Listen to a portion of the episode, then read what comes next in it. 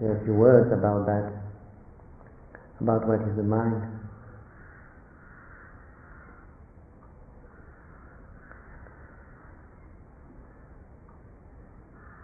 So we may wander and look everywhere to be sure that we don't forget to look at any places. So can we say that the mind is a sound, or the mind a shape, or a color? Would the mind be something that can be tasted, or touched, or think about? Does the mind is a concept, an image. If the mind were any of those phenomena, then we could know it by the way that you, we usually know phenomena by seeing, hearing, or thinking. It were any of those phenomena. But it doesn't make sense to pretend that the mind will be a shape, a color, or a sound.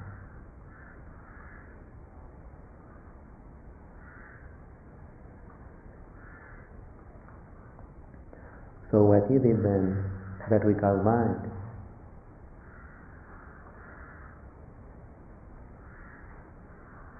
Where do we experience it or how do we experience it?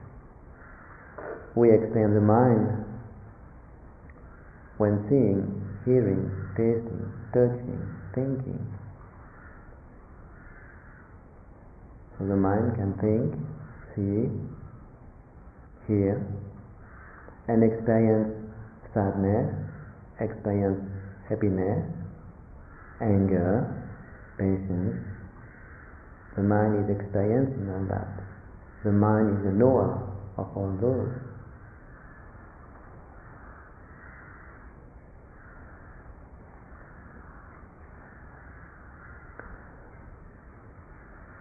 So the mind is not that which is known by sight, hearing and so on. But it is what can hear, what can perceive, that which can think.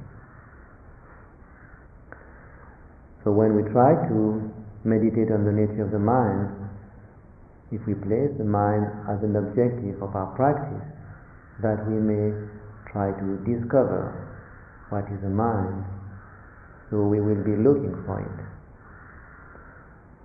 trying to know it very precisely.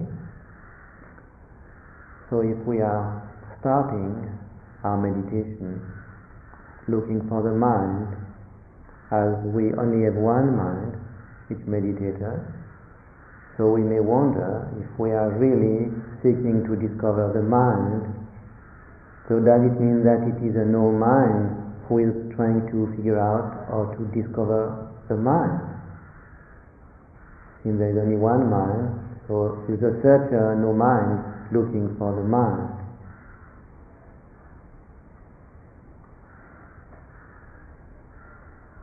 Or if it's the searcher is the mind, will be looking for no mind. So that's not possible, there will be two minds. So if we may imagine that, maybe we will be looking at past experience, just what is just a reason, a past thought, that we may discover the nature of the mind in just the thought which has gone. So that may be the present mind trying to discover the nature of the past thought. But of course the past thought has gone, so is no more, is a no mind. Therefore, our present mind, the meditator, will be trying to look at something which is not the mind. And in this sense, there will be no way that the meditator could discover the nature of the mind. Is the past thoughts, the meditator will be in the past looking at the present thoughts. And again, then, if the meditator will be the past thought, how could he know anything? So we see that if the meditation on the nature of the mind is organized as we place as an objective, as an aim, the mind that we try to discover, then we are placing ourselves into a position which make it impossible. Either we discover a no mind, or it will be a no mind discovering the mind, but the no mind doesn't know anything.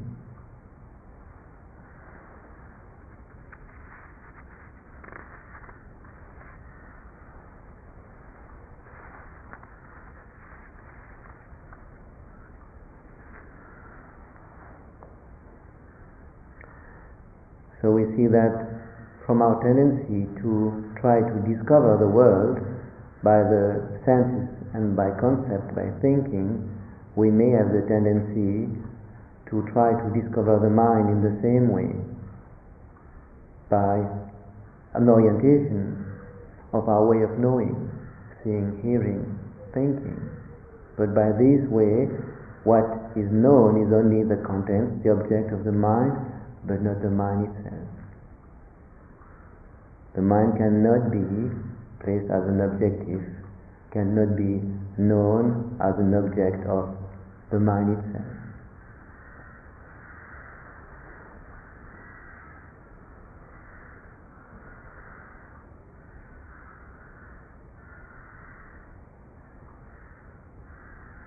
So we may wonder in our meditation where to place our mind.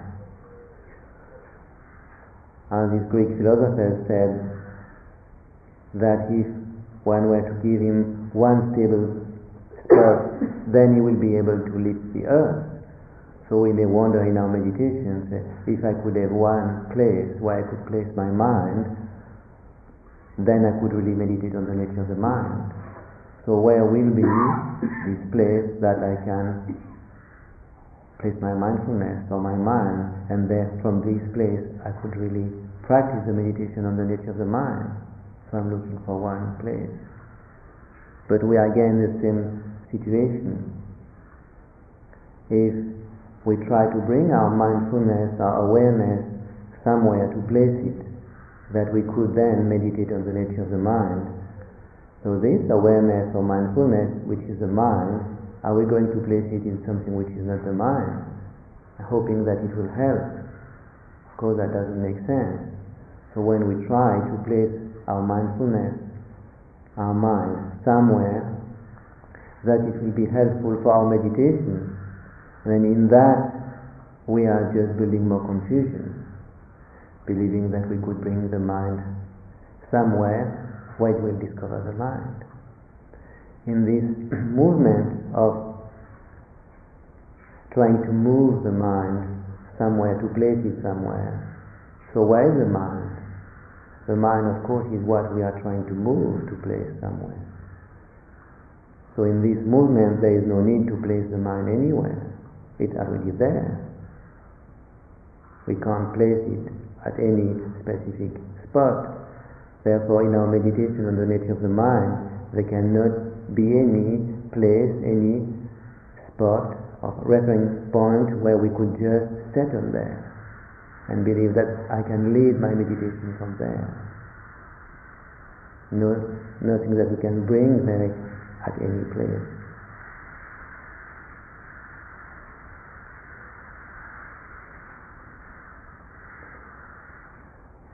When we believe that we could bring mindfulness into a knee, for example, to experience bodily sensation.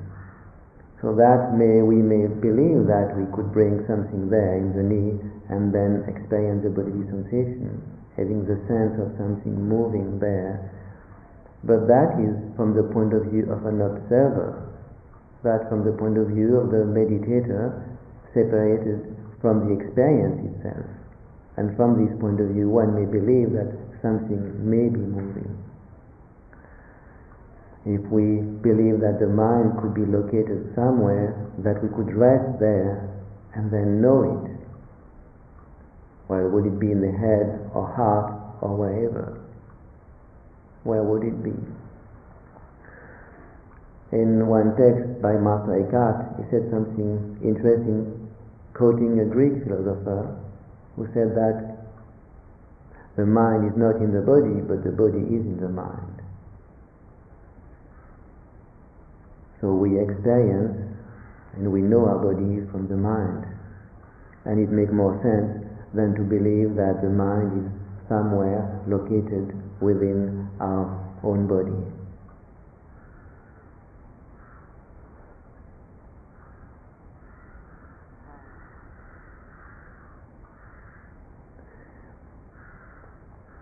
If we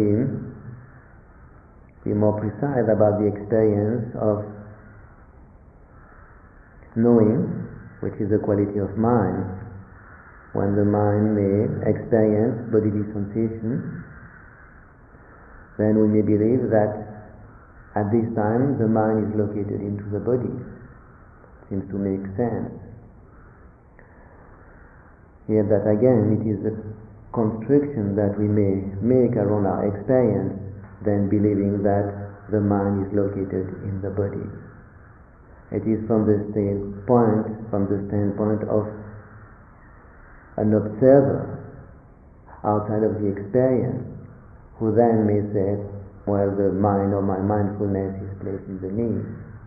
But from the point of view of the experience itself, from the point of view of the mind, the mind is never located anywhere. Location would be just um, concept, an image arising in the mind, but the mind itself is not located at any place. So that may seem quite strange, but in a sense is like all our experiences happen exactly at the same place.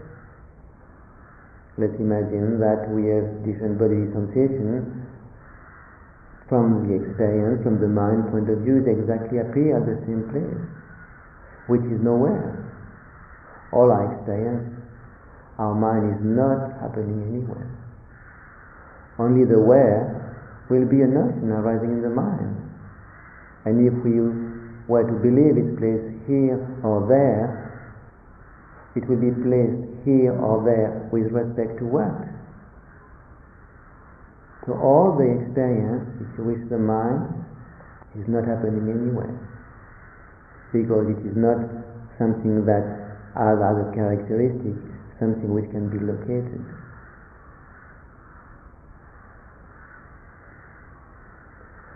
I may try to bring an example.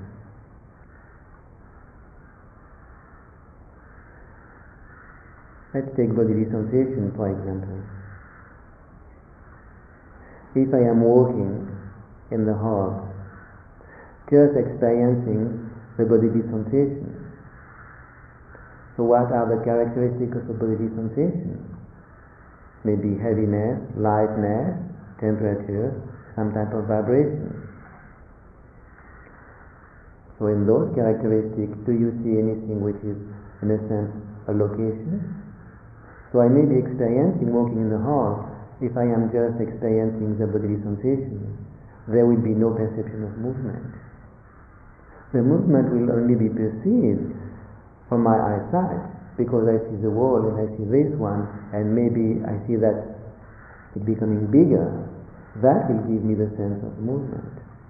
But the simple experience of the body sensation will not be experienced anywhere.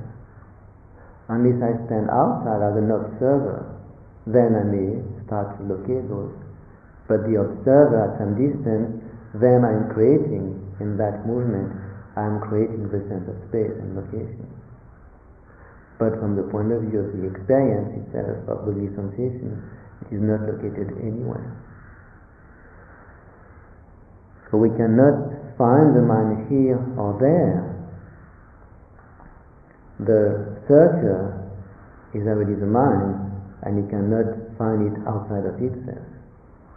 Cannot go somewhere other than itself to look for itself.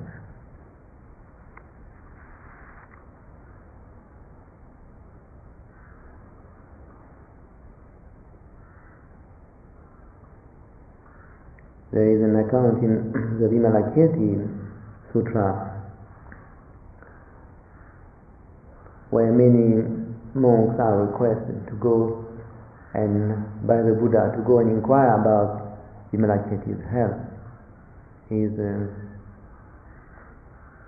trader and pretend to be sick.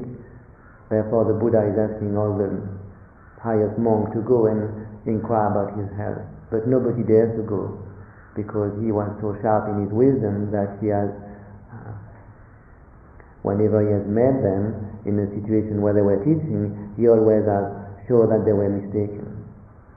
And at this time, the Buddha asked Upali, the monk Upali, to go and to see him like asked for his, about his health. And Upali was a monk very well respected for his uh, following the monk's rules. He said that one day he was late to eat his meal at lunch, therefore he stopped the sun with his power so he could finish his meal before uh, letting the sun go again, just by the respect of his uh, rules of the monks. Two monks had misbehaved and they were shy, so they did not want to go to the Buddha to report that they had broken the rules. So they went to Upali, and Upali gave them some explanation about how to respect the rules. And at this time Vimalakirti came. And then he, had, he told Upali, he said, you are just bringing more confusion in the mind of those poor monks. So they've misbehaved and now you bring some more confusion. He said that the mind cannot, the mind is not within, the mind is not without, neither in between. So it says the sins are neither within, without, or in between. So why are you teaching about the mistake or the breach in the rules about those monks? You are bringing more confusion. So Vimalakirti here is giving some indication. The mind is not within, without, or in between. So where is it to be found?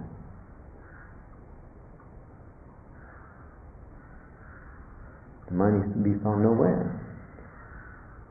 Because the mind is a mind. It's the mind who will build up the notion of place.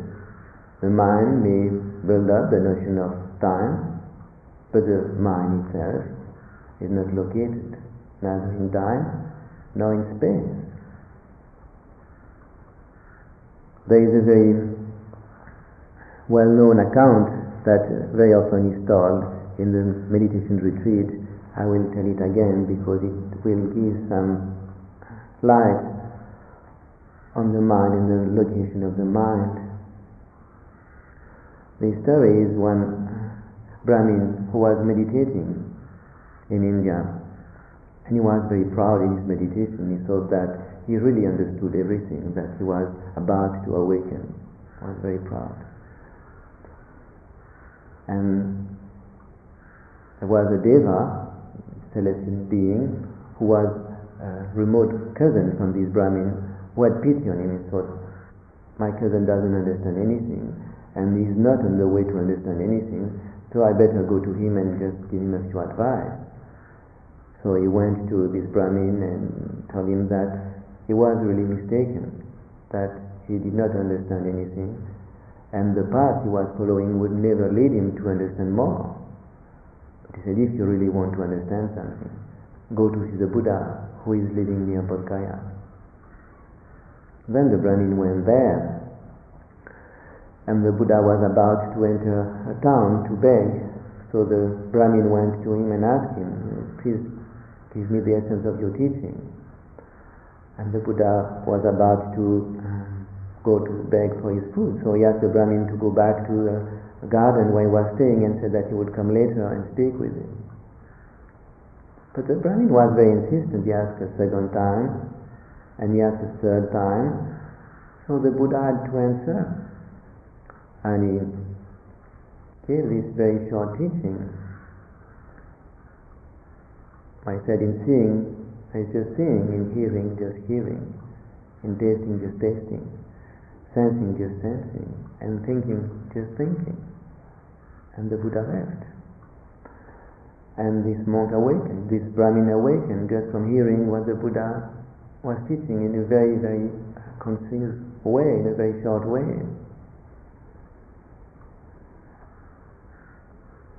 So the way the Buddha phrase his teaching is very interesting. In seeing just seeing, in hearing just hearing, thinking just thinking. So what did he mean by just? Here he gives some indication that in seeing there is no subject and object. There is not a seer and something which is seen. In hearing, there is not a hearer and something which is heard. There is just the experience of hearing. There is just the experience of seeing. In the same for thinking. There is not a thinker and a thought. It's just the experience of thinking. So in this way, he gives some indication, if you wish, of the location of the mind. Now we may wonder, in this experience of just seeing, just hearing, just thinking, when there will not appear anymore the sense of an object and the sense of a subject, there will be an experience of non-duality.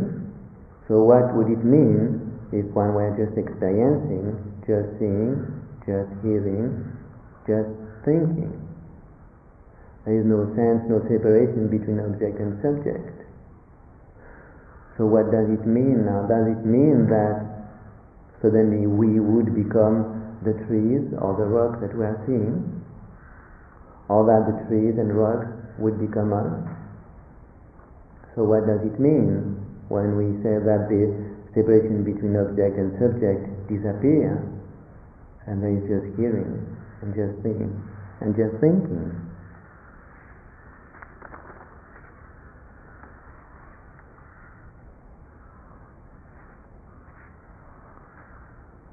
So in this experience, in simple experience, it means that there is no object and no subject. Therefore, there is no sense of somebody seeing, nothing which is seen, just what remains is consciousness. And there is nothing else than consciousness. There is just the experience. And this is not happening inside or outside, neither in between. So in this simplicity of the experience, this is not happening anywhere. So no way to say that the subject or meditator becomes the trees or the trees becomes the meditator. That has of course no sense. This experience of just seeing, hearing, thinking and so on is not happening anywhere. Because the only experience there is the experience of consciousness and there is nothing which is outside of it.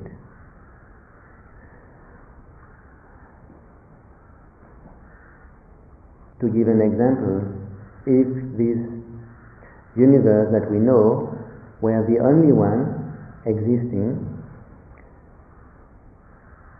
so we could not locate it, it somewhere, because there is nothing outside of it.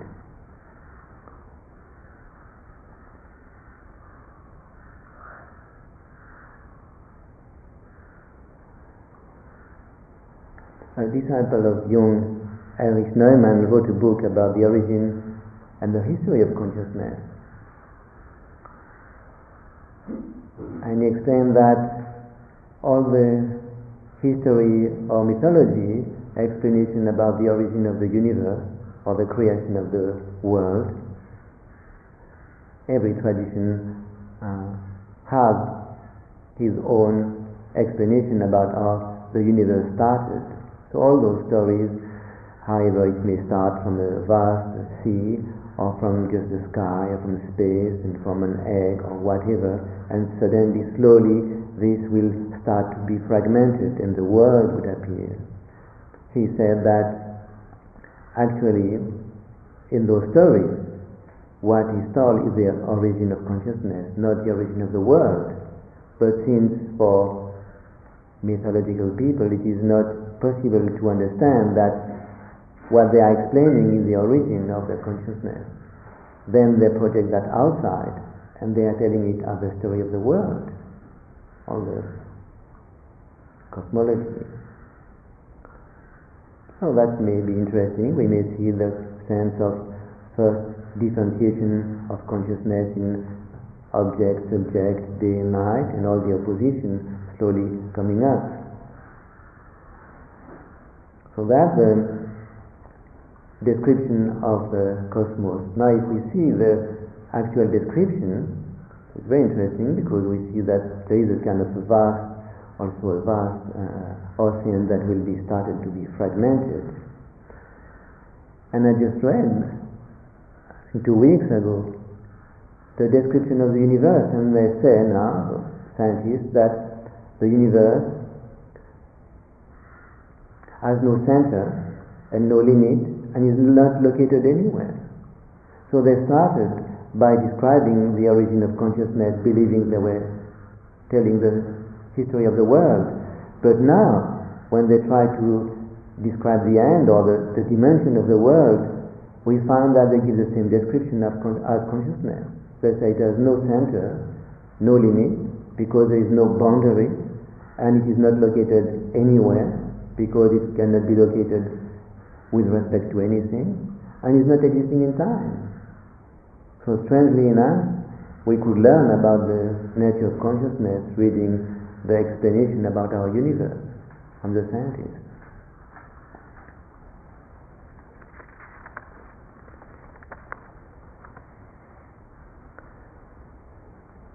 So when the mind may abide in the simplicity of just hearing, just thinking,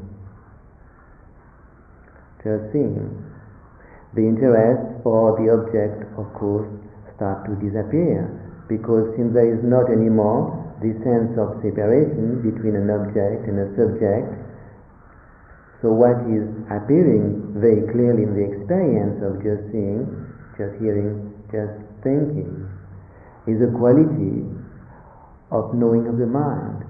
So all those experiences lose their interest, their fascination, what is seen, what is heard, lose, they lose their interest, and just what remains is their capacity, the quality of knowing of the mind. Therefore, the meditator, when he gets to this state of simplicity, slowly there is no more interest in the experience themselves, and the quality of the mind of knowing would appear more, more and more clearly. Not appear to the meditator, not appear to the mind because it appears to itself, it is own quality, it is own nature, but suddenly it is free from any concept or from any um, aspect of the experience. Then the meditator may slowly just experience a vast sense just of being. There is no any more object being perceived, neither any thought appearing, then the experience will be a vast experience just of being, just the quality of knowing of the mind, not being located anywhere, not having any shape, any form, not having any limitation, not having any center. So the meditator may at this time really believe that finally he has found the mind. And he has found his true nature. So this experience may have different aspects. One is a strong sense of happiness, because of course there is a sense of fullness. Nothing is lacking. There is no limit. So there is no outside of this experience. So could there be something lacking? Nothing is missing. So this sense of happiness, there is a sense of clarity, which is the knowing aspect of the mind, and a sense of this extends being devoid of any content or any thought concept. Very clear and blissful. So one may believe that finally one has reached or realized one's true nature, full sense of being.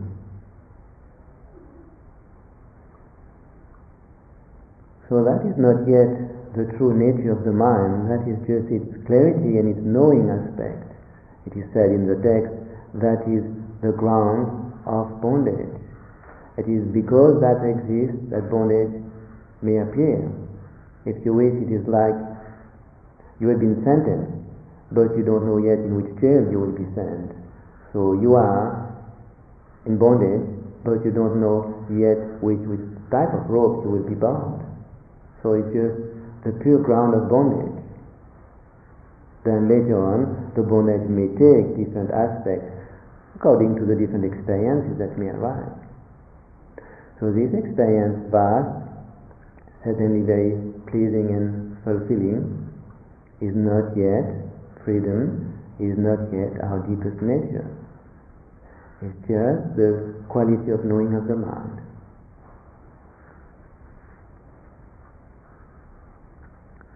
So why that? why is it that in this experience, or in this realization of the nature of the mind, of this quality of knowing of the mind, why is that, since there is no concept there, no object being perceived, why is that that it is still the ground of bondage? Why? Which characteristic is there that may be said to be the ground of bondage.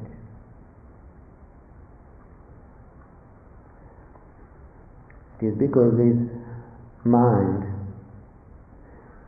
is a sphere of knowing which still is bound by the notion of existence and non-existence.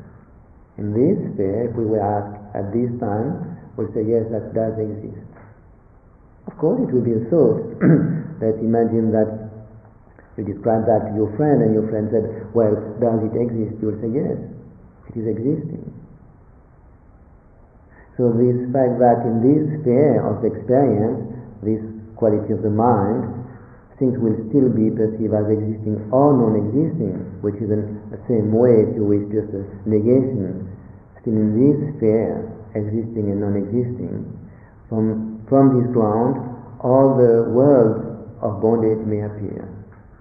Because there is still the potential for those notions of it exists, it does not exist, it is good, it is bad, and that may arise samsara and nirvana. Just because the sense, the potential or the sense of existing is still there, that's why this is the ground of bondage.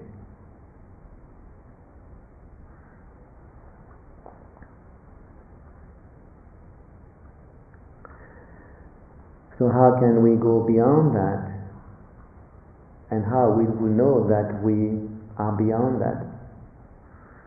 This still way of uh, experiencing within the sphere of existence and non-existence.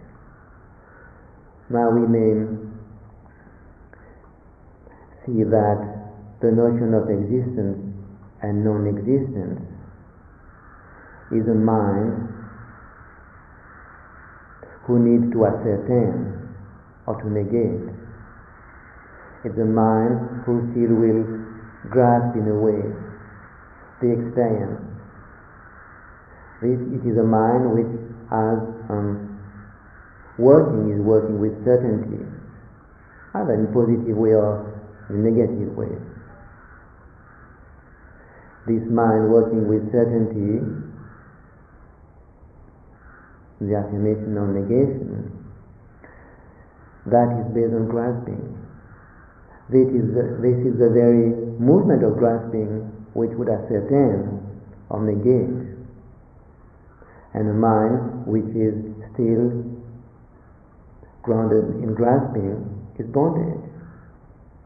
Not that at this time there is a, a vast sense of grasping, only this very subtle grasping as existing. So a mind which will work with affirmation and negation, that is a mind which is grounded in grasping. The mind which is grounded in grasping is bondage. Therefore, one has to go beyond this state of grasping. To know if we are in a state beyond grasping,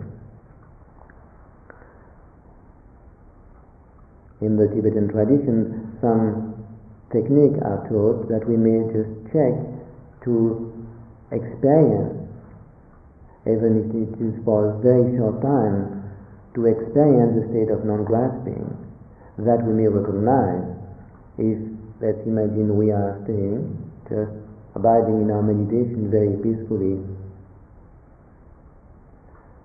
just a sense of presence without any content, and by relaxing in this state, by the practice, maybe this grasping could go away.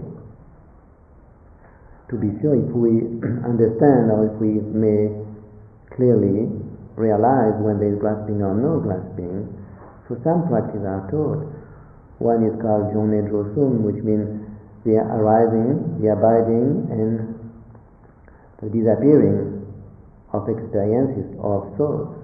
So one would analyze these the thought arising, abiding, and disappearing by a very precise inquiry into the nature of the thought, then one may cut through the veil of grasping and experience, even for a short time, experience a state devoid of any grasping. So how that is that practice then? One may inquire to when the thought is arising, one may inquire to know where is the thought coming from, where is it staying and where does it go. Maybe arising and where does it go is not so important, but we may inquire into the present thought. What is its nature? Where is it located? Can we find it? Now, if we practice that inquiry with a sense of distance between the thinker and the thought, then what we will realize will not really bring much clarity and realization. When there is no distance between the thinker and the thought, when we will start to inquire into the nature of the thought, this inquiry will be also into the nature of the thinker. And when we realize that this thought is not arising anywhere, not abiding anywhere, has no true existence, then at this time the thinker will also have no true existence. And at this time the meditator will not also have true existence. So that will be a way to cut through any grasping, and at this time, for a short time, one may experience what is a state devoid of grasping. By this practice, one may then understand or realize the state of non-grasping, that when one will just be resting in the natural state of the mind, one will know if there is still grasping or not. One would have experienced before a state of non-grasping, therefore one would not be mistaken or confused by a vast sense of, of limitless sense of presence, or the limitless experience of the knowing aspect of the mind. One will still be able to recognize that there is some element of grasping there.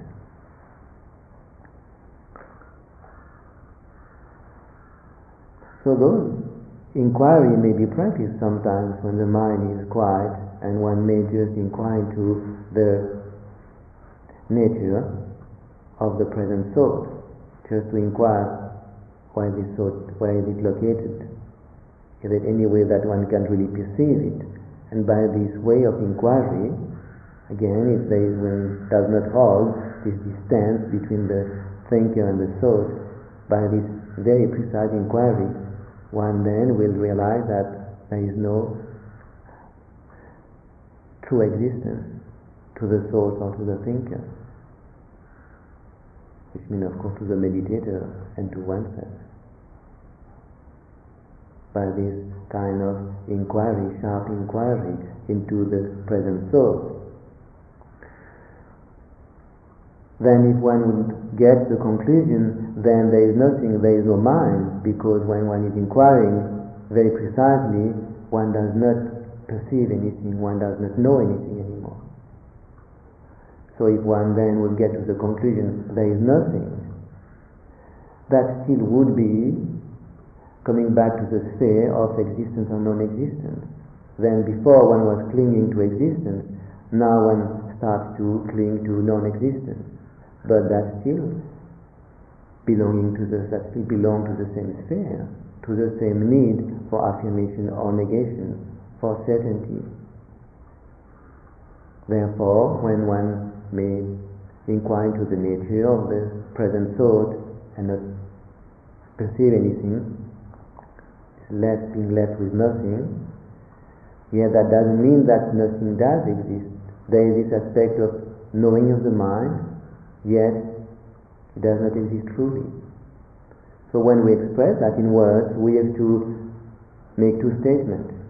There is a cognizant aspect of the mind, and it does not exist truly. So when we state that, the cognizant aspect of the mind, the danger will be to grasp that as existing. So have to say does not exist truly.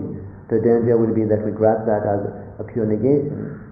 So we have to balance it with language saying the nature of the mind, the nature of the mind is to be cognizant, yet it does not exist truly. Now in the experience itself, there is just no need to express anything. Therefore, the mind is not going to be experienced as existing or non-existing. Nobody is asking the mind to speak. So there is no need at this time to make any statement. The nature of the mind is beyond any statement, is beyond any concept of existing or non-existing. When we speak, we need to use concept. Therefore, we'll say it's cognizant and has no true nature. It has no true nature, yet is cognizant. As a way of speaking, in the experience itself, is just beyond concept of existing or non-existing.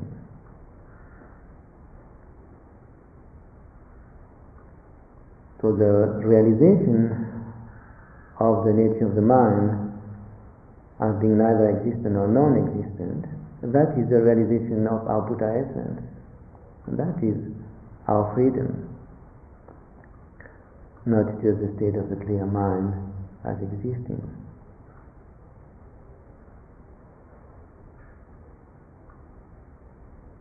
So this nature is always present, is not something that is away from us and that we need to look for to bring it in the meditation hall. So we'll bring nature of the mind for many people we are here that everybody could at least have one.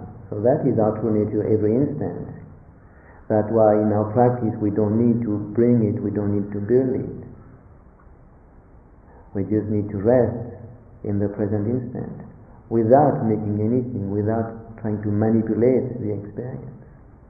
Any attempt to do something will be just being concerned with the contents of the mind, not with the mind itself. So we may, con- we may be concerned with something appearing in the mind or some other thing appearing in the mind, and we may play with that. But that's not going to make the nature of the mind appearing. So it's only when we start to be not interested anymore into all those things appearing, and those things appearing, all, all the manipulation will just bring something which may go away.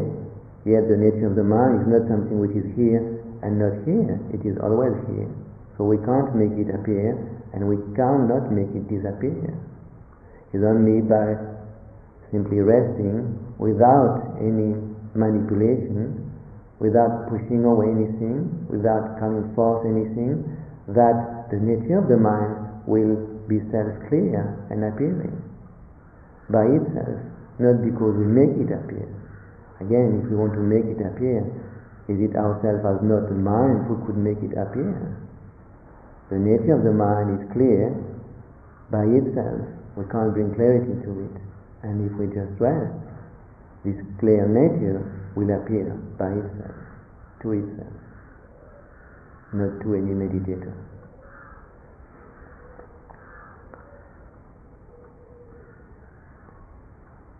So again, there is nothing to do, not much to do, so this aspect may make the meditation on the nature of the mind seems easy. Because there's nothing one doesn't know to do because there's nothing to do, nothing one could learn to do.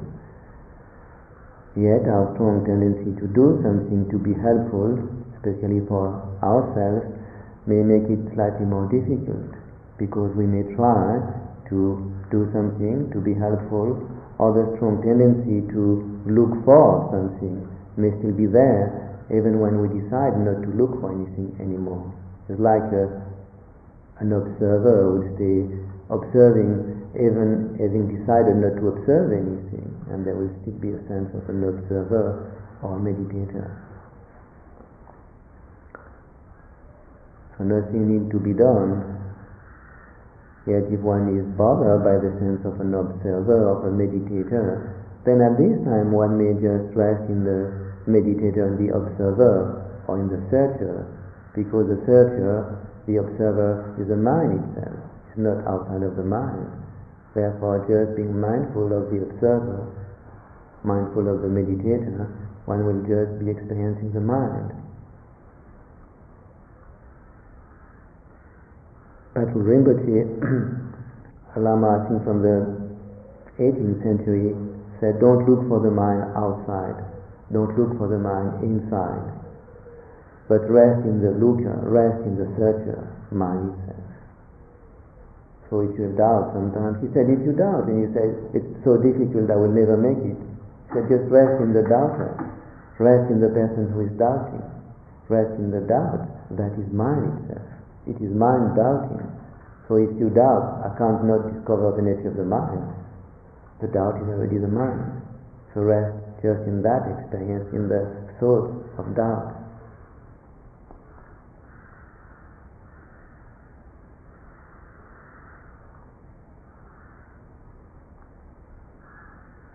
So not much need to be done in our meditation, but the trust that nothing need to be done and sometimes the understanding of all the movement we bring is just another phenomena appearing in the mind. We cannot bring the mind itself. The mind is already here. So we may just end with a few minutes in silent meditation.